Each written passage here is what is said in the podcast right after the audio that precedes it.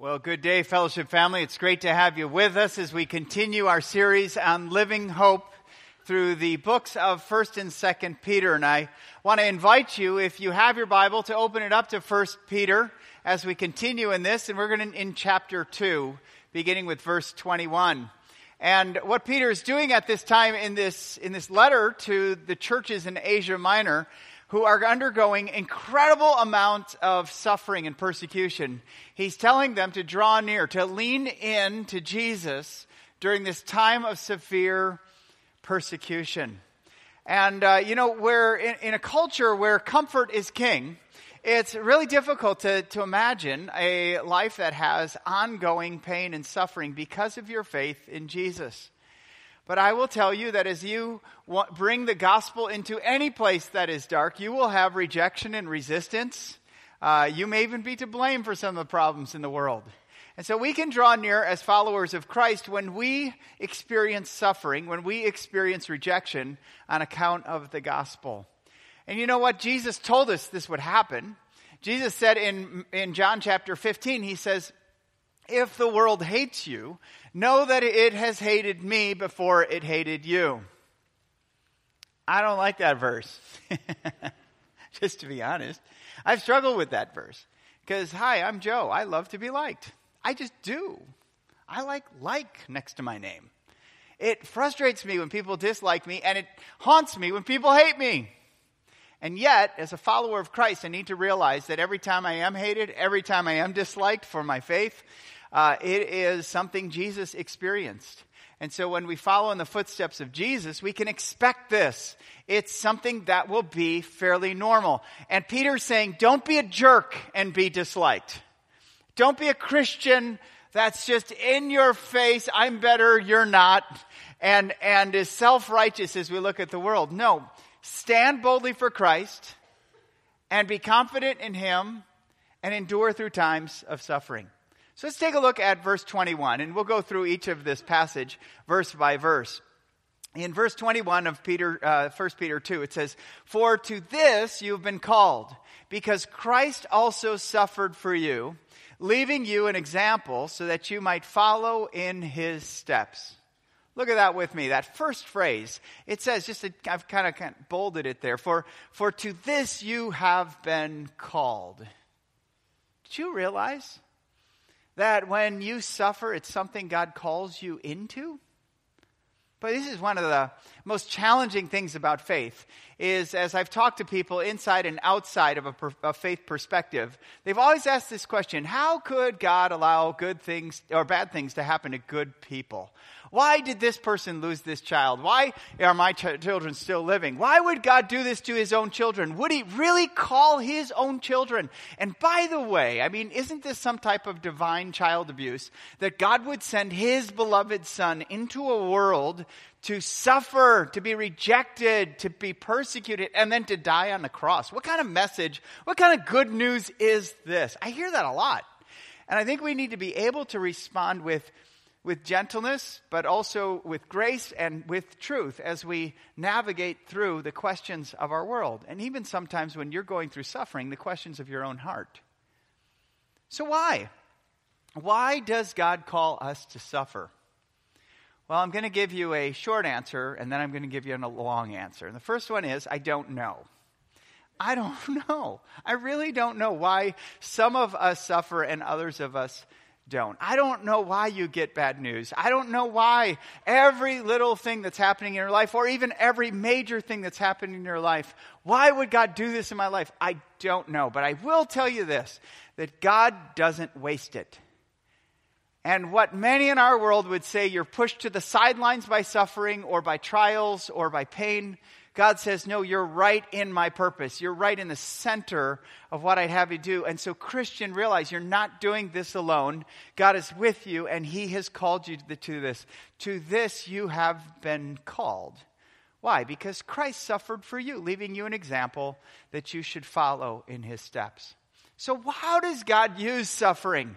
That I can answer. Because then we can open up our scriptures and we can look at the lives of people, which most of the Old and New Testament is a narrative. It's a story. It's story after story. And if you read it, you will realize they weren't all smiling when they were going through pain and suffering. It wasn't all beautiful rainbows and unicorns and all those kinds of things and lucky charms and all those kinds of things that make life great. It's difficult. It's difficult and you have to endure through this. So let's take a look at how, what God does when we suffer. Why does God call us to suffer? Is the first one is, is that the gospel by its very nature will engage the fall. And by the fall, I'm talking about when Adam and Eve fell into sin, when they, when they were given all those trees in the Garden of Eden to eat from, but that one tree, the tree of the knowledge of good and evil, um, it, that one tree they were just told, don't eat from that. And why would God do that? Again, I've had questions on that. Why would God put a tree that would cause so much destruction in their lives right in the middle of the garden? Because God wanted them to choose every day to love Him, to do life with Him. He wanted it to be a choice, not an obligation. Now, we can look and make a lot of criticism on that one tree, but ignore the perhaps thousands, if not millions, of other trees God said yes to. And I think I can do that with my life. I can go, yeah, I believe that about, I believe, oh, that's too close to home. I don't know if I really want to follow Jesus in that one, right? Well, the gospel by its very nature, when Adam and Eve fell, and they fell to God, and they fell to themselves, and they fell to each other, and all of life then has become a quest for ourselves. It's been not wanting God to rule our lives or to tell us what to do. We want to live life on our own terms. We don't want any authority. All that's an effect of the fall. And when the gospel comes into ourselves and the world around us, it brings light into darkness. John talks about that in John chapter 1. He said, The light shines in darkness, and the darkness has not overcome it. But we'll also say that men love darkness rather than light. And so the gospel just engages that fall. By its very nature, it's going to have resistance. It's going to have rejection. And you may even have retribution come your way if you're going to stand with Jesus in our world today. But look at these first century Christians that Peter wrote to in Asia Minor. Look at what he said to them because the Jews among them said, wait a minute, as we read the scriptures, the Messiah, who was coming from God to be our Savior, he was not a suffering servant. He wasn't crucified on a cross and died. I mean, our Messiah is a victor. Our Messiah tells Rome what they can do with it. Our Messiah is victorious. He comes in and he rules and we rule with him. Our, our Messiah makes us better in the world. And Jesus came and he suffered and he died. Peter, you're saying, I know you saw him because he was living, he was resurrected. You're saying we need to trust that that Jesus is our Messiah. I don't know. So they gave him rejection, they gave him resistance. And then the Roman world rejected this Jesus because the Roman world had a whole bunch of different gods. They had a God of fertility. They had a God of business. They had a God of money. They had a God of relationships. They had a God of love. And if you trusted in Jesus, you had to throw away all those other gods to worship he alone, him alone. And they were, they were like, no way. Nero himself called himself God, and that for them to worship Nero would mean for them to reject God. And so Nero blamed the Christians on the fire in Rome at this time and said, the problem with the world are Christians. So let's get them. And so they arrested and they persecuted, and Christians suffered among this whole time in history. It's not good news. That's why we have so many babies crying in this environment right now. Yeah, the, the, the gospel brings in light into darkness, and it engages the fall. But we're called to enter, we're called to engage that darkness. Mark Batterson, in his book called All In, writes of uh, a missionary who was active in the late 17th and early uh, 1700s and, and, early 1800s. And his name was A.W. Milne. And Milne lived in England, or actually Scotland, and felt a call in his church to go reach people who lived in darkness, who, who lived without Jesus and he wanted to go to a least reached area in the South Pacific at that time. everyone around Milne said, don't do it. People have gone, they've never come back. They've been persecuted. Some of them have had their heads lopped off. Some of them were victims of cannibalism. Don't go. And he said, no. And he quoted Galatians 2:20. I have been crucified with Christ. It's no longer I who live, but Christ who lives within me. So he and his wife, catch what they do. They were known as one way missionaries. They bought a one way ticket on a sailing vessel to travel to the South Pacific and to reach a tribe on one of the islands there. As they left, they packed their items in coffins because coffins were not readily uh, accessible in the South Pacific. They packed their stuff. I mean, I like to pack with the Eddie Bauer travel bag. I don't know about you. But they had a coffin, a wooden coffin. Can you imagine just the emotional effect that taking all your stuff would do? Because they died. They died, their life is hidden in Christ. They were willing to advance the gospel into a dark place. And so they go and they serve for 35 years in the South Pacific. And they led on one island over 80% of the people towards Christ. And then he dies and they take him and they buried him right in the center of his village. And over his grave, they had a marker that said this When he came, there was no light. When he left, there was no darkness. Church, that's what we live for. That's what we live for. So pack your coffins. Just on not as violent of term, if I can get over myself, if I can get over my drive to promote my image, to protect myself when I'm attacked, to advance the worth or significance that I think I, if I can get over that, if I can pack my coffin, my goodness, a lot more can get done with the gospel. Church, if we don't care who gets the credit, Jesus can be made greater. In our generation, that can still happen. But it's not going to be where everyone goes, oh, yes, the gospel, that's what I've been waiting for. There's going to be rejection, there's going to be resistance, there's going to be sometimes even retribution. And so the gospel, by its very nature, uh, invites us or engages the fall. And second, it invites us to follow. It invites us to follow. Let's go back to that verse because this is, has been our, our key verse for the week if you've been following along in our Living Hope book and this is our memory verse. It says, For to this you have been called, because Christ also suffered for you, leaving you an example so that you might follow in his steps.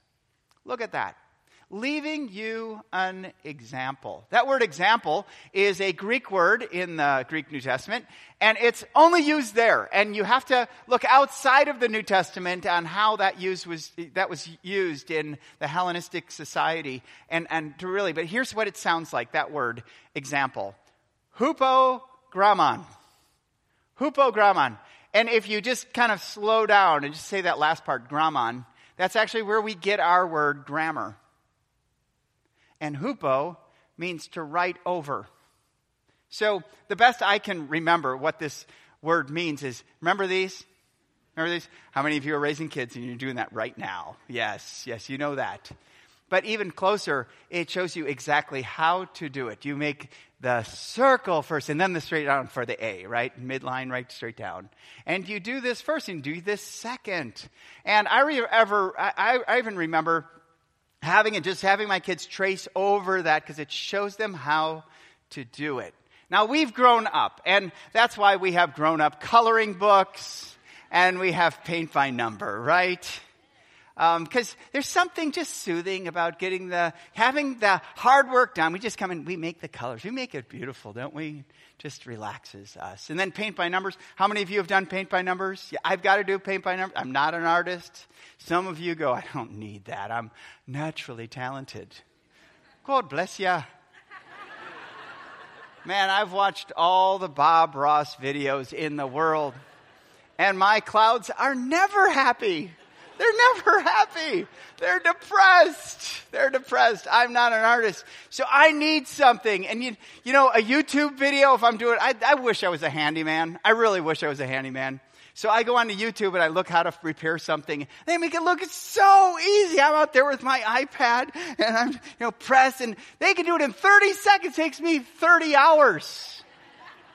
And the time lapse. It just makes it look so simple, but it's so difficult. We need an example.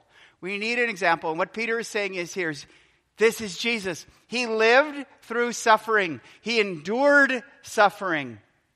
Follow in his steps. He left you this hupogrammon. He, he traced out how you can live through times of suffering. So before we move on, let me just ask you, who's your examples in life right now? Whose lives are you looking at as you trace and how to navigate through difficulties. I just think through different aspects of my life that God has provided some pretty awesome examples in. One, um, like my marriage. I, I have over the last 17 years struck up a friendship with Rick Tagg. And Rick Tagg speaks into my marriage. I'm able to speak into his marriage. One thing I see, I mean, if anyone just shows me how to love my wife as Christ loved the church and gave himself up for her, I hear how Rick is listening to his wife even when they don't agree, he's trying to understand his wife. Um, he loves her, he's sensitive to her. And I go, that's how I want to be. He's one of my examples for marriage. Then I think about raising kids. And of course, when my uh, three little boys, when our three little boys were young, I, I just, I didn't know what to do. I just got together with a group of guys and I go, what's happening in your house? You wouldn't believe what my kid did this week. And we go, wow, my kids aren't that bad after all. One even said, one even said, man, where did they hear that word? I mean, I thought no one was listening in the backyard. yeah, you know, you know, our, when, when things, when we're over our heads in challenges, we need examples. And I remember uh, some Bible studies I did with a group of guys, and we just said, no, that's the direction we want to take in raising our kids. We want to end the patterns of what was given to us in our families and we want to love our kids, but we don't want to worship our kids. We want to love Jesus with everything. And we want to pray that they love Jesus more than anyone else because then they'll love others the way Jesus loves them. How good examples who could do that. And then I even remember here at on our church staff as we've grown and had different challenges. A guy by the name of Greg Pruitt, who's also one of our elders, has just helped us navigate through relational conflict and you know, you may think working in a church is beautiful. If I could just quit my job and work in a church, all my problems would go away. No, because I'm here. Because I'm here and I'm a broken individual. And I tend to be more driven, and sometimes I can step on toes, and sometimes I can ignore people and, and their feelings and what. And Greg has just helped us listen and helped me listen to really understand people and, and then to respond appropriately. That's really been a blessing. He's been a great example. And Peter is saying here is when you go through suffering, you need an example because you're over your head. And that's why you're never alone with Jesus. He's the one, the suffering servant who lived for you, who died for you, who rose again, and teaches you how to engage suffering. So, our example. Because here's what, what we can expect when we hold on to the hand of Jesus when we go through suffering in suffering, we're going to experience the example of Christ. If Christ is our example, look at how Peter really draws this out of who Jesus is and what he did when he went through suffering. Take a look with me in verse 22 and 23. It said, He, being Jesus, committed no sin, neither was deceit found in his mouth. When he was reviled, he did not revile in return. When he suffered, he did not threaten but continued to entrusting himself, continued entrusting himself to him who judges justly. Look at the example of Christ that we see here. And by the way, as you read this, if you've read a little bit in the Old Testament, one of the famous chapters in the Old Testament is from the prophet Isaiah. And Isaiah, in Isaiah 53, prophesied hundreds of years before Jesus was even born. He prophesied how the Messiah would come and he wouldn't be accepted. He'd actually be rejected. And he wouldn't be embraced. He'd be afflicted. And he would ultimately be and pay the price for our sin. but he would be the suffering servant. And so, if you can kind of see images of that, let me just read Isaiah 53 to give you that, and specifically verses 5 through 7.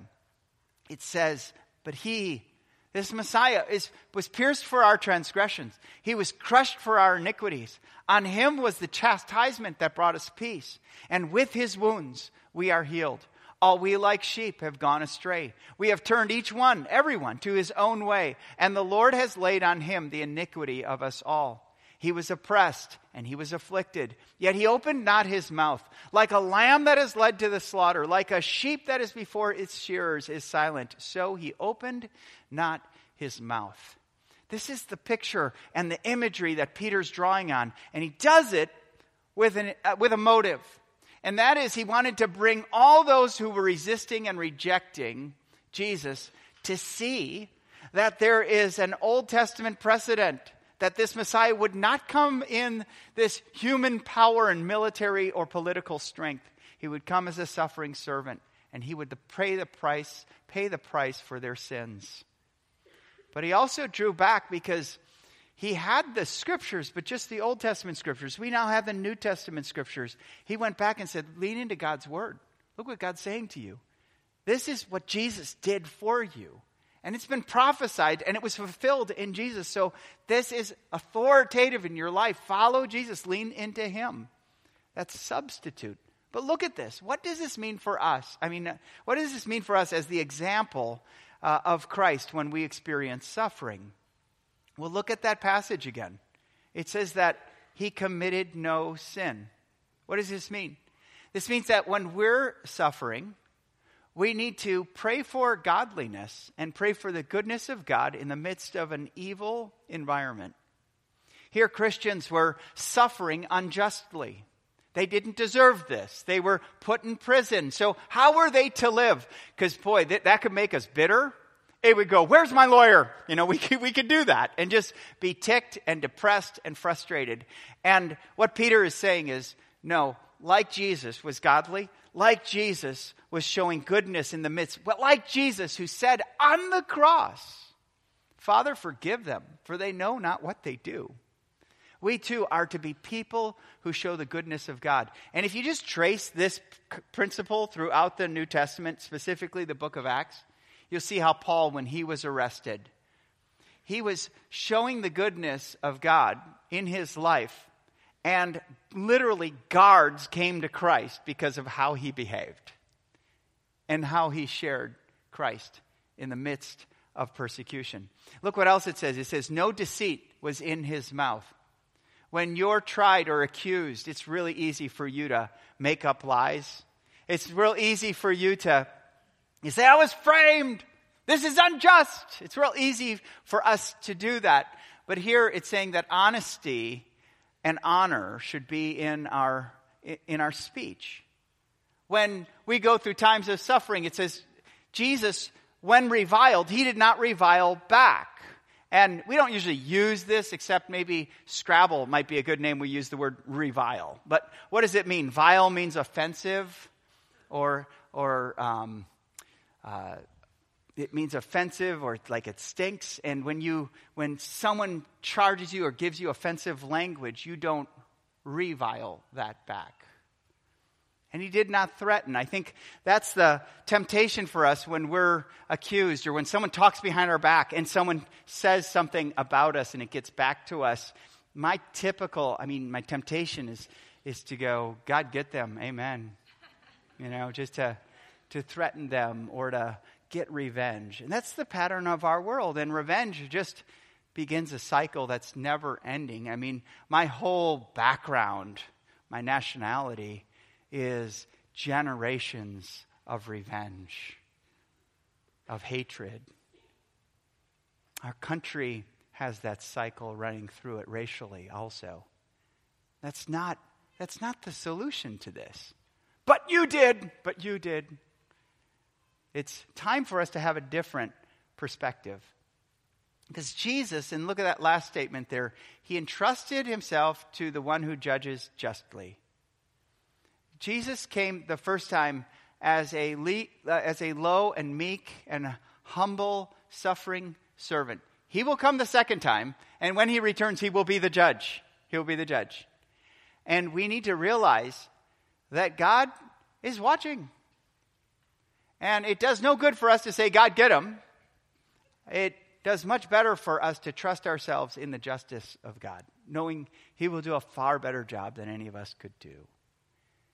And one day every knee will bow and every tongue confess that Jesus Christ is Lord to the glory of the Father. So, what do we do when it doesn't make sense, when it's not fair? We entrust ourselves to our Father. That's what we get to experience when we see the example of Christ. Secondly, we experience the substitute of Christ. And take a look at verse 24. It says, He himself bore our sins in his body on the tree, that we might die to sin and live to righteousness. By his wounds you have been healed. Now, this really shows us the substitute of Christ. And look at what it shows us he did. It says, Our sins he bore. His death means our life. Our sin he took the place of and it bore it on himself. And so that now instead of our sin, we have his righteousness. And by his wounds, we are healed. Do you see how just Peter shows us that everything we have with God is because Jesus took the hit. And that's why the emblem, the sign of biblical Christianity is the cross. The cross is not a powerful place. It's a place of weakness. It's a place of suffering. It was the curse of life in the Roman world. No one in their right mind would hold up a cross in the Roman world. It would be like the worst curse. It would be like you holding up a coffin or you holding up a gravestone. This is my life. It was a place of death. And yet, for us, we celebrate that because that's where Christ took was our substitute. And there's no substitute besides Christ. He's the one and only. He's the only one who could do it. And he died on the cross for us. Theologians call this the substitutionary atonement of Jesus, where Jesus took our place on the cross. I don't deserve the righteousness of God. Jesus didn't deserve to die, but he willingly suffered so that I could have the righteousness of God in my life. And I just want to remind you if you're still kind of seeking after what's right and what's true and what's, what's good to believe in, uh, biblical Christianity does not say that Christians are better than anyone else in this world. Matter of fact, I know some atheists who are better than us and doing more things than we're doing. What what we're here about is not that we've lived these awesome lives this week or that we're going to live these awesome lives next week. It's that we all need Jesus and we needed the substitute and we realized we, and we trusted that Jesus is enough to restore us back to God, to restore us back to ourselves and restore us back to each other. It's only because of Jesus. He's our only hope. But here's what I am saying you are not called to be Jesus in the sense of taking the place of his role in people's lives, but you are called to suffer. For to this you have been called. And when we suffer, when you suffer the first time someplace, you take a greater hit than anyone who will follow you. Think about your families. Many of our families are not believing in Christ. Matter of fact, they reject all angles of faith. They move much towards reason, much toward what's, what's more rational. And they believe that to believe in anything supernatural is to check your brains at the Bible. For you to talk about Jesus, for you to talk about your need of forgiveness with an almighty God, you're going to get re- resistance, you're going to get rejection. But do it with gentleness and respect. Be bold, but do it with gentleness and respect. Think about your places of work. There's so many issues that are happening in our places of work. Some of us go, man, you won't believe the how lack of how there's a lack of justice in the place that I work. I mean, things are not fair. People are getting promoted and I'm getting ignored. And you could do all that. Love Jesus, love people, boldly reflect the gospel and see what God does with that. Oh, it's difficult, Joe. Well, think about your neighborhoods. Think about our neighborhoods here in Topeka what it will take when, when people are resistant and people have rejected Christ and you who follow Christ. It's going to take a greater hit, but someone has to do it. And I would just say this everything that I, I have benefited from, someone has suffered for.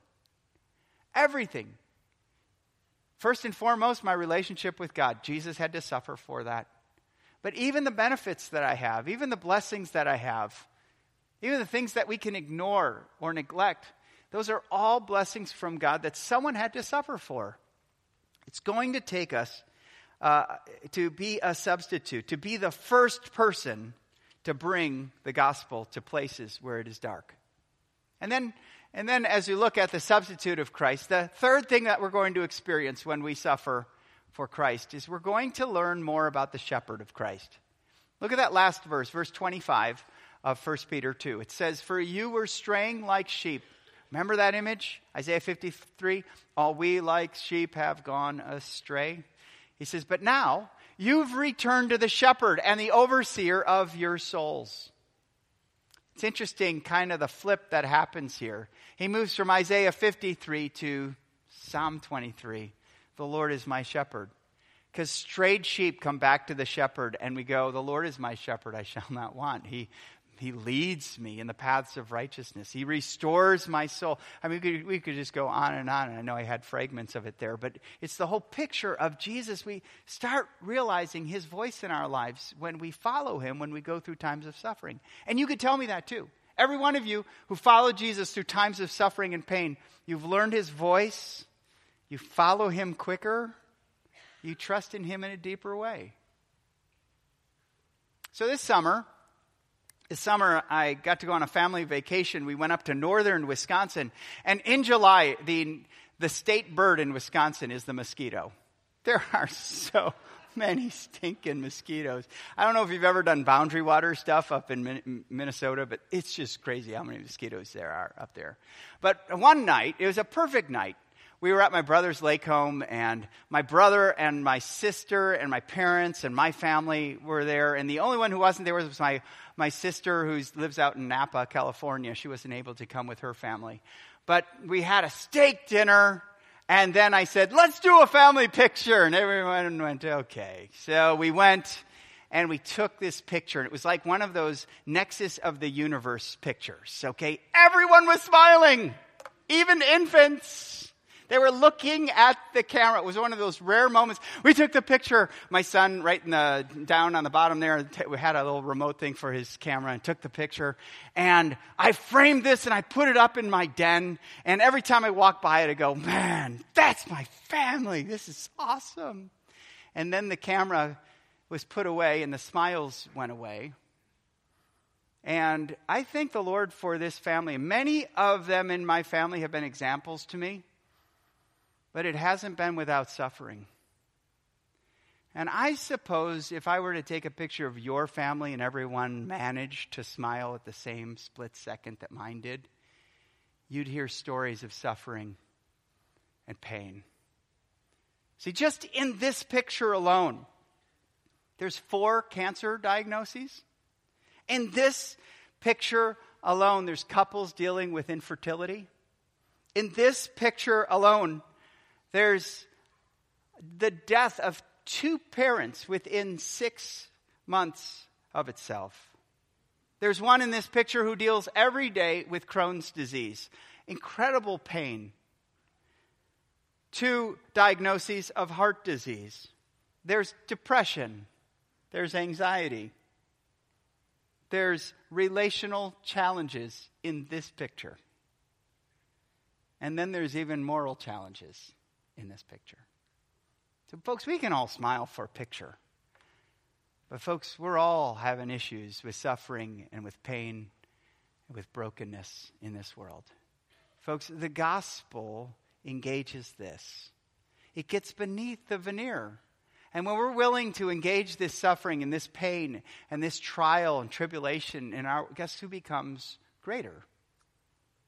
Guess what starts to live in us? The living hope of Jesus.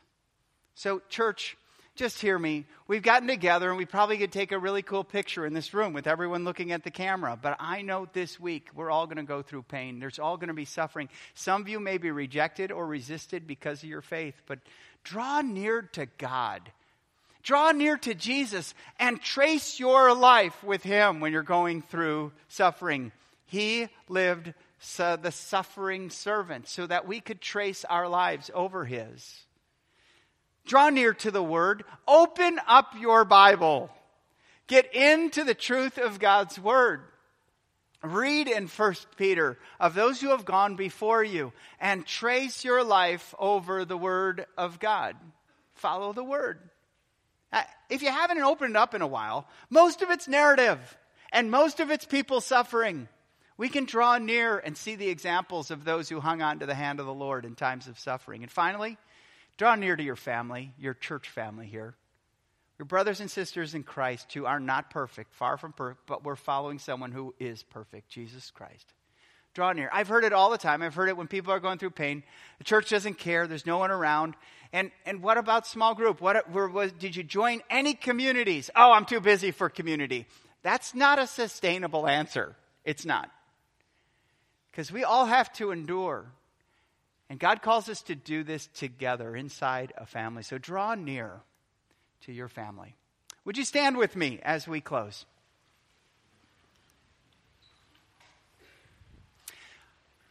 I don't know what God is going to do with this message in your life. I trust the Holy Spirit to have freedom to make Jesus greater in your life than you ever could with the greatest prosperity in the world. That through pain and suffering, you could draw so close to Jesus that you would love him so much and make him greater on earth as he is in heaven. So let me just pray for you and that that would happen. I trust you. Heavenly Father, thank you. We trust you right now, Father. We trust what you're doing in our lives. We may not be fully able to understand what you're doing or why you're doing it, but we know that you don't waste pain. You don't waste suffering. It's the very thing that you use not only to advance the gospel, but to deepen us as followers of who you are.